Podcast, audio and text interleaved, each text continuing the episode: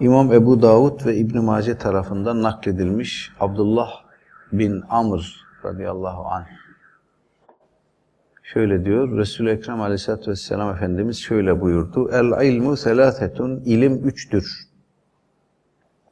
Ayetun muhkemetun muhkem ayet ev sünnetun kaimetun yahut sahih ve sabit sünnet ev faridatun adiletun veya adil fariza ne olduğunu inşallah göreceğiz.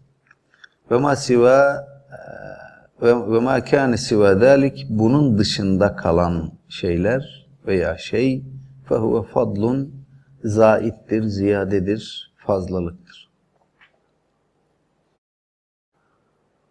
Evet, e, hadisin ilk kısımları açık belli. İlim üçtür, muhkem ayet. Birincisi muhkem ayet. Kur'an-ı Kerim'de yer alan, e, neskden, muarazadan vesaireden salim olan muhkem ayet. Hükmü belli ve kıyamete kadar baki olan muhkem ayetler. Yahut e, sünnetun kaimetun sahih ve sabit sünnet. Yahut faridatun adiletun adil fariza. Bu tabirin ne anlattığı konusunda şarihler e, farklı görüşler ileri sürmüşler. Bir kısmı demiş ki bu faridatun adile Kur'an ve sünnetten usulünce çıkartılan hüküm demektir. Bir kısmı Müslümanların üzerinde ittifak ve icma ettiği hüküm demektir demişler. Bir kısmı icma ve kıyastır demiş. Bir kısmı da ilmi feraizdir demişler. Zahiri anlama esas alarak ilmi feraizdir demişler.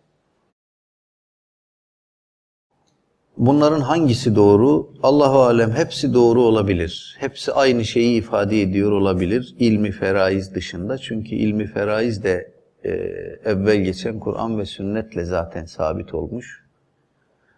Dolayısıyla buradaki faridatun adiletun ifadesinin Kur'an ve sünnet dışında bu iki kaynağa bağlı kalarak, bu iki kaynaktan sapmadan bize bilgi, ilim ifade eden mekanizmalar olduğunu söylemek yanlış olmaz. Ki bu da icma ve kıyastır.